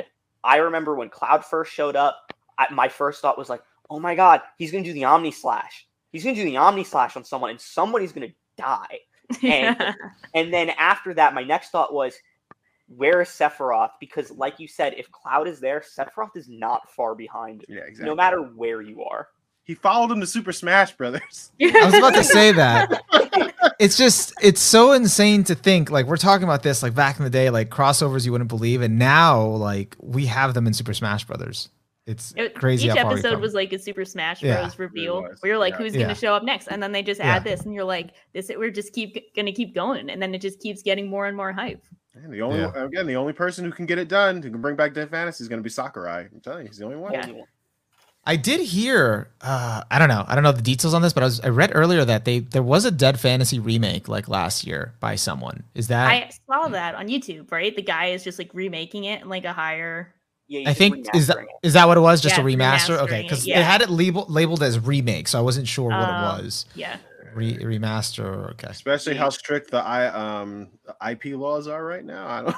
I don't. Yeah, yeah. Like yeah. actually remake it and not like get sued into oblivion. Or copyright, yeah. copyright I mean, uh, stricken into oblivion. I mean, now that RWBY's an IP, maybe they'll make a, a, a fantasy style crossover for RWBY and something else. RWBY and, like you said, Justice League, but this time a fight. RWBY slash Injustice. Well, I mean, the RWBY characters have been appearing in a in BlazBlue cross tag. Oh, yeah, okay. They, they, oh, yeah, yeah, yeah, that's right, that's right. Mm-hmm. And haven't they also been in like some gacha games too? No? Um, yeah, they were in like they were in like a couple of like really like nondescript ones, and then they had their own little gacha Castle Crashers game, um, called Amity Arena, which I think shut down like about a year ago. Hmm. Um, but you know the the big thing with RWBY now is you know there, there's very there's very clearly a push to try and put it in more stuff now. Mm. Um, so you know, I wouldn't be surprised. I mean, the one the one big thing that I think a lot of people thought we'd get at some point was a fighting game, just because mm-hmm. with ARC Sys like attached to stuff, we kind of mm-hmm. figured, oh, that's the next logical step. Yeah. Um, I think the only big issue is I don't know how well a RWBY fighting game would sell. Like, I I've seen ARC Sys mm-hmm. make a lot of fighting games. I've seen them make a lot. Um, and you know, they're fighting games based off of like IPs or whatnot. Usually have a big enough IP that they're usually a big enough IP that they can like sell maybe like a million, two million copies based off just based off of like mm-hmm. their IP alone. Like like the Ultimax series, I think Granblue was even pretty popular, and then they're making DNF, which I know is like a hugely popular game in like Korea, I think. Um, mm-hmm. So they're able to push those IPs and sell those units. I don't know how well a RWBY fighting game would sell, but I know when Arc Sys had announced they were like producing a RWBY related game, everyone was like, "Oh, like it's going to be a fighting game. It's going to be great." I honestly thought it was going to be along the lines of like Kill la Kill IF, where it was just like we're producing it, but like some other team is just handling the rest. Mm. It's mm. instead a Metroidvania that's releasing later this year. That's also canon to the series in between Volume Seven and Volume Eight, or in between Volume Seven at some point. So there's clearly a push to want to have it in more stuff. And I wouldn't be surprised if honestly, I wouldn't even be surprised if, you know, whenever um NetherRealm gets around to making Injustice 3, if they maybe push that put push that into, you know, push one of those characters into there as mm. just like a, as like a DLC character. Cause I mean, they've done like Hellboy, they've done Mortal Kombat characters, they did the, the Ninja Turtles which gave us an amazing reaction image that I love every single time I see Like, dude, I could be gaming. I love that video. um, but yeah, I mean, it, it's it's just really interesting to see like RWBY go from like this like indie project to like this is an IP now. You're going to see it everywhere, and you're going to like it. Yeah, yeah. RWBY's uh, I guess, in the mainstream now um, more I, or less. Yeah, it's big. It's big enough that I I think it's gotten like, I know it's gotten like a New York Comic Con panel. Um, yeah, yeah, definitely. It, yeah, it's gotten like a big New York Comic Con panel before. Um, I know they've done stuff at San Diego Comic Con as well with it. Um, I know it was like all over like the the promotional material. I think for like 2019 San Diego Comic Con. Um, it's it's one of those series where I think at this point it's become it, it, I think it's I think it's just by osmosis osmosis at this point become just part of our like general understanding of anime as a medium mm-hmm. and just a whole. So yeah. it's just it's interesting. It's like really interesting seeing it as like this sort of like subsection of everything and like what it ended up inspiring and whatnot. So with that, um personal question for you guys. Yeah. Do you consider RWBY an anime? I have to ask this. Have you thought it's always been an anime? Uh, or you know, or is it only now an anime now that it's getting an adaptation? Uh, I've personally never thought of RWBY as an anime. It has anime elements, but I've never thought of it as an anime because anime really, you know, depending on the genre of anime, it really sticks close to its tropes. Like it really holds on. And and RWBY for me is like so I don't think it's like that. I, I, and it's just it, it just does its own thing in its own way, sometimes to its detriment. So for me, I never felt that it was an anime, but it is anime esque. Like when people complain, when people not complain, but when the, the big argument about Avatar: The Last Airbender and Legend of Korra, oh, it's it's an American anime. Well, yeah, I mean, you can say that. I mean, mm-hmm. but it has it's still its own thing in its own way because it does have tropes, but it's I would say like it's more like a novel. If you go to like the Avatar and everything, like oh, you're the chosen one, you have to fix this, everything like yeah. that. Mm-hmm. So I would say RWBY's just you know it's an American show with uh, with you know anime esque themes mm-hmm. for me. I I look at RWBY as as much. I think RWBY's as much of an anime as like Cannon Busters, Neo Yokio, and like and like Steven Universe or anime. Like it very clearly has its inspiration there. It very clearly knows it wants to be an anime, but I think the only part of it that is an anime is Ice Queendom because it's very clearly made by like mm-hmm. a Japanese team yeah. with a Japanese focus. Yeah. And yeah. RWBY's RWBY's story structure, I've always felt, and ideas have always followed a more Western mm-hmm. ideology rather than an Eastern one. Um, because you know, I think that I I think that you know at the core of a lot of stories is always like overcoming you know personal like strife and whatnot but the way that the way that the two sides of the world do it are very differently do it yeah. very differently and i think that the way the way that I, I, see japan usually do it is you overcome something but at a cost mm-hmm. there's always a cost to overcoming something mm-hmm. but i think in i think in more western related media it's usually like you overcome it and you and like you, you do it and it's about the journey of how you overcome it mm-hmm. mm-hmm. and RWBY very much follows the it's about the journey mm-hmm. um yeah. rather than like what are you giving up for it you know yeah. um so that's really where i kind of draw the line at um i know that with how media at this point has just become such a global thing and how we're experiencing stories from all different walks of life the the the phrase anime at a certain point is probably just gonna it's gonna go by the wayside a little bit at a certain point because it's just gonna become just another cartoon. We're already yeah. getting to that point in yeah. time where it's just becoming part of our media diet. Mm-hmm. Um, yeah. so I don't really look at main RWBY as an anime. Ice Queendom obviously is one, very clearly is one, and I think that it's going to take it's going to be a very different kind of story than what main RWBY is going to be. Yeah. yeah. And I think we've gotten to a point now, like back in the day, I think when you say like, yo, this thing isn't an anime, people kind of take it as an insult because they're like, oh, you're calling it a cartoon. You're saying like it's not as serious. You're saying it's not as good as anime. And mm-hmm. I think we're all kind of in the similar boat where like we're not talking about cartoon versus anime in terms of one is better than the other. It's more of like the classification in terms of like who is making it, where it's coming from. And then as you said, like Eastern versus Western styles of storytelling. And I think that's a really great distinction to make for the people who do take it as like calling something a cartoon is an insult when like you know none of us on a on an anime podcast consider calling something a cartoon an insult since yeah. here we are yeah. yeah. young justice is great yeah yeah young justice was great till season two i don't know about season three Arcane, Arcane is the best anime produced in the past 10 years. I'm just saying. Like, yeah. so good.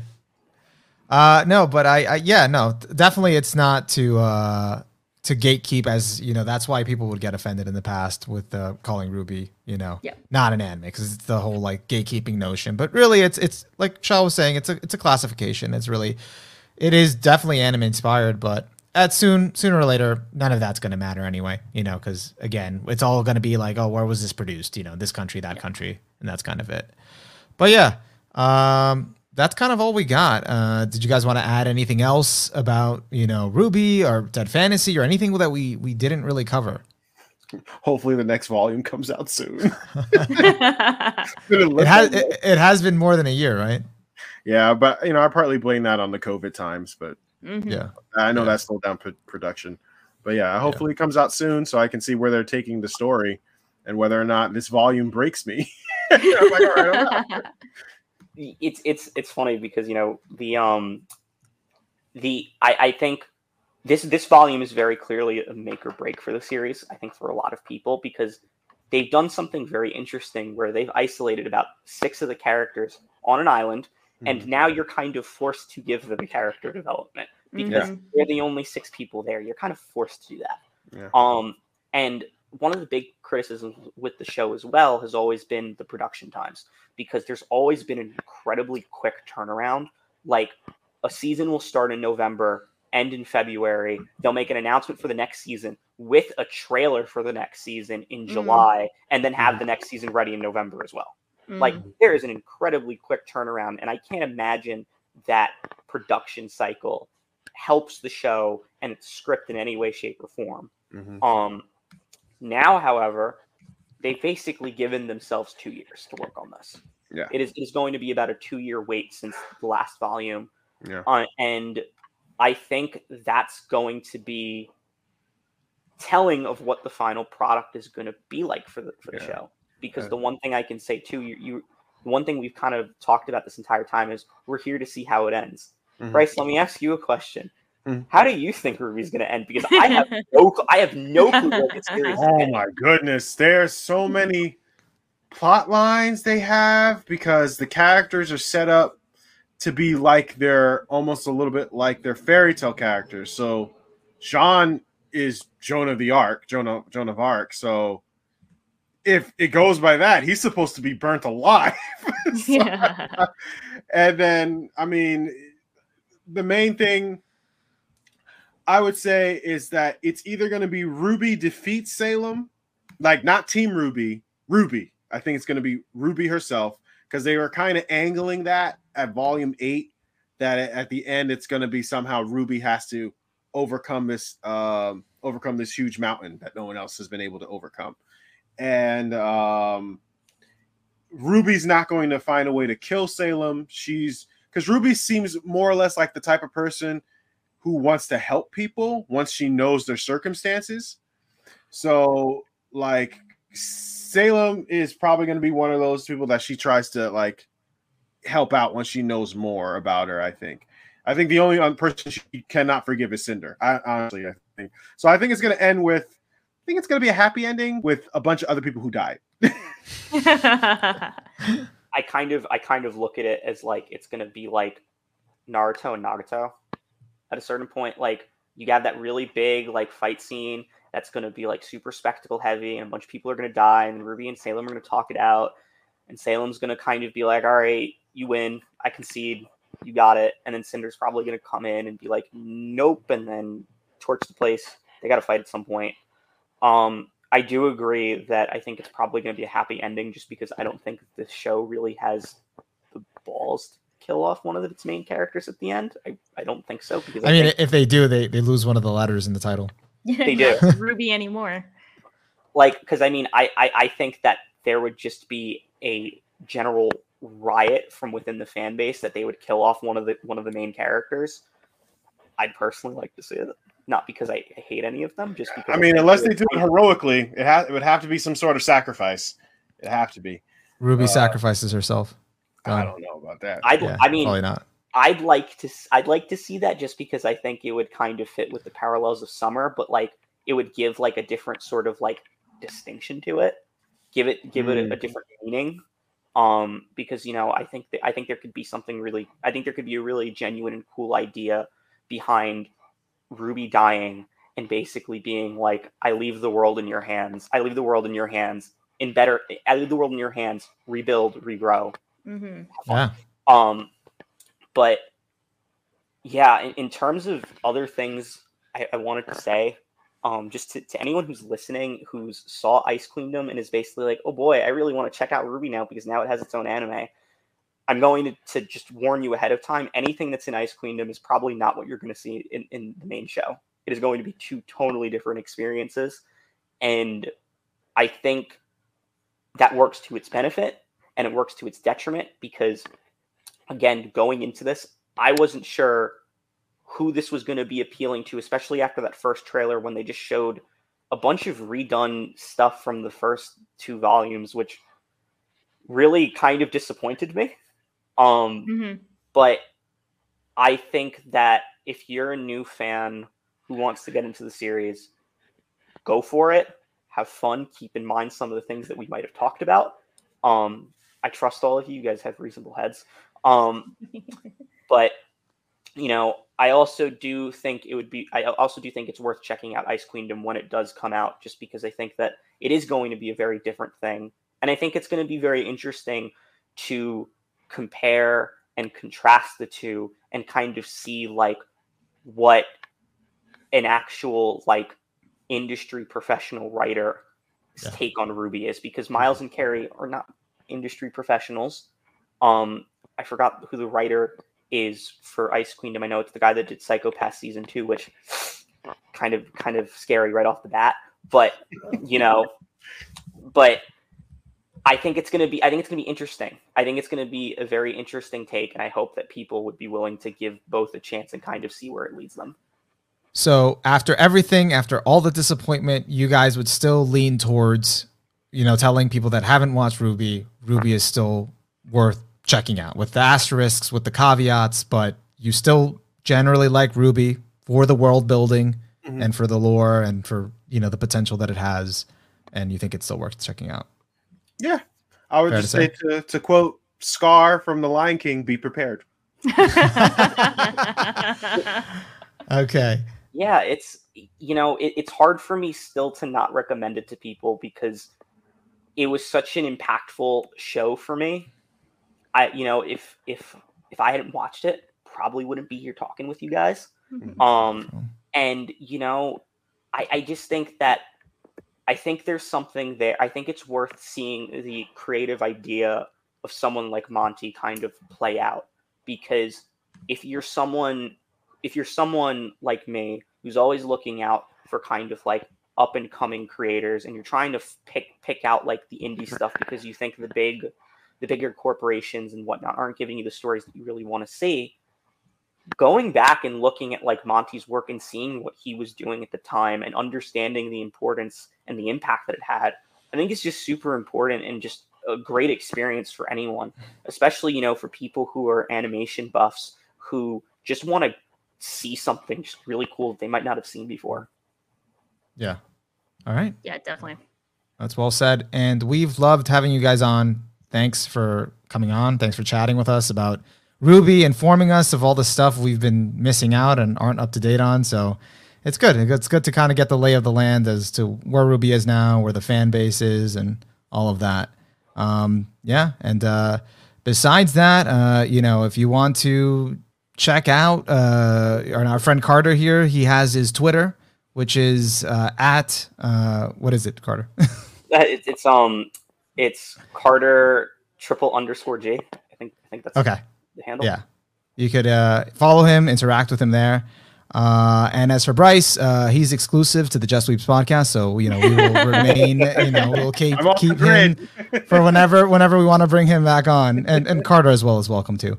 Uh, but with that, we're gonna we're gonna head off, guys. Uh, thank you so much for listening to the episode. We hope you enjoyed it. If you want to see all four of us back on for another pod, either related to RWBY or Dead Fantasy, let us know in the comments. and uh, that might happen. And if you haven't subscribed already, you know, help the channel grow by subscribing. And that's it. That's those are our opinions are RWBY, on RWBY. I think we had a very balanced, fair conversation, which is, you know, I was afraid we were not going to have, you know, because that's why I've been uh, avoiding RWBY, but it was it was there. It exists. So, you know, and if you don't agree with it and you have more extreme conversations, well, fuck you. I don't want to know. Because after all, what do we know? We only know what we know. We're just weaves.